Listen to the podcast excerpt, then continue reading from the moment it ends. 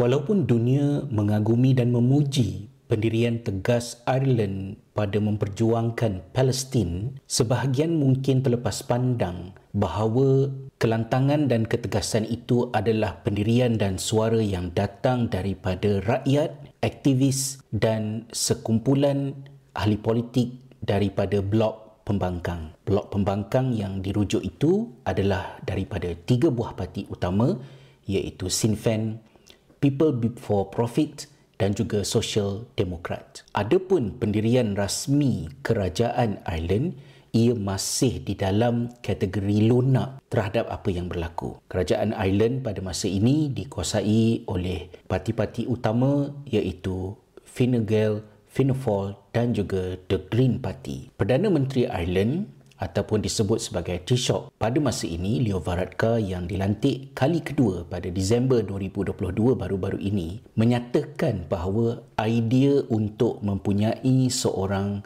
menteri daripada parti pembangkang Sinn Féin adalah sesuatu yang membimbangkan, menakutkan. Beliau berkata demikian beberapa hari yang lalu sebelum rakaman video ini dibuat dan di dalamnya ada beberapa maklumat yang boleh memahamkan kepada kita fikiran beliau dan parti pemerintah pada masa ini pada menjelaskan mengapa mereka masih bersikap lunak terhadap apa yang sedang terjadi di Palestin membelakangi tradisi masyarakat Ireland yang tegas pada memperjuangkan isu Palestin. Leo Varadkar menggambarkan Sinn Féin sebagai parti pembangkang yang memperjuangkan idea yang boleh menjejaskan hubungan rapat Ireland dengan kuasa-kuasa besar dunia seperti Amerika Syarikat, United Kingdom, Perancis, Jerman dan yang seumpama dengan mereka dan ini boleh menjejaskan kemajuan yang sedang dinikmati oleh Ireland. Ireland dalam 20 tahun yang terakhir ini telah menjadi sebuah negara yang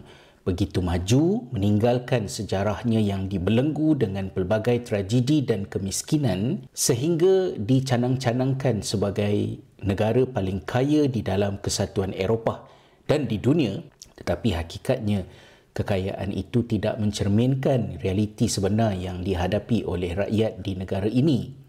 Fine Gael, Fianna Fáil, walaupun kedua buah parti ini lahir daripada sejarah memperjuangkan kemerdekaan daripada penjajahan Inggeris tetapi berada di dalam kuasa terlalu lama mungkin menyebabkan mereka terpisah daripada realiti sebenar. Kekayaan kemajuan yang dipertahankan itu adalah kejayaan dan kemajuan yang dinikmati oleh segelintir tetapi hakikatnya ramai rakyat di akar umbi berada dalam keadaan yang amat susah. Pada tahun 2023 ini, krisis yang paling membimbangkan masyarakat adalah krisis perumahan. Apabila kerajaan tidak mengawal dan membiarkan penempatan sebagai aset untuk keuntungan segelintir daripada mereka yang mengambil kesempatan, harga beli rumah, harga sewa rumah berada di tahap yang tidak masuk akal. Cubalah anda masuk ke halaman-halaman menempah hotel di Ireland, khususnya di ibu negara Dublin,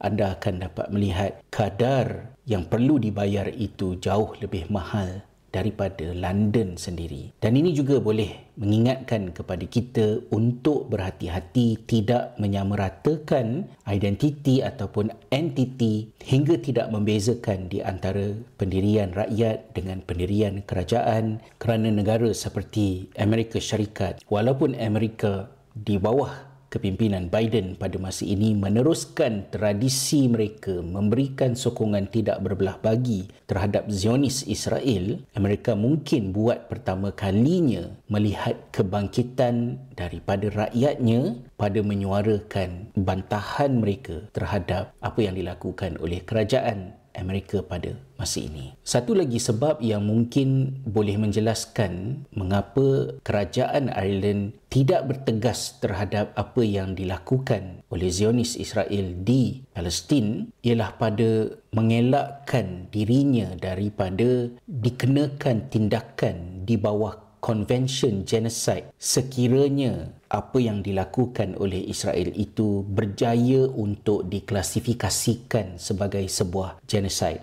Ini adalah kerana negara-negara yang menandatangani Convention Genocide bukan hanya bertanggungjawab secara undang-undang untuk mengambil tindakan ke atas mereka yang melakukan perbuatan genosid ini tetapi mereka juga mempunyai tanggungjawab dari segi undang-undang untuk mencegahnya daripada berlaku. Lapangan terbang Shannon adalah tempat transit trafik udara Amerika Syarikat ke sebelah timur. Aktivis-aktivis mendapati kapal terbang-kapal terbang Amerika Syarikat menuju ke Israel transit di lapangan terbang Shannon di Ireland ini dan sekiranya ia berlaku dalam pengetahuan kerajaan Ireland mereka juga boleh diambil tindakan sebagai enabler kepada genocide yang sedang berlaku. Kerana itu, sahabat-sahabat, sikap membutakan mata terhadap apa yang berlaku di Palestin bukanlah berpunca daripada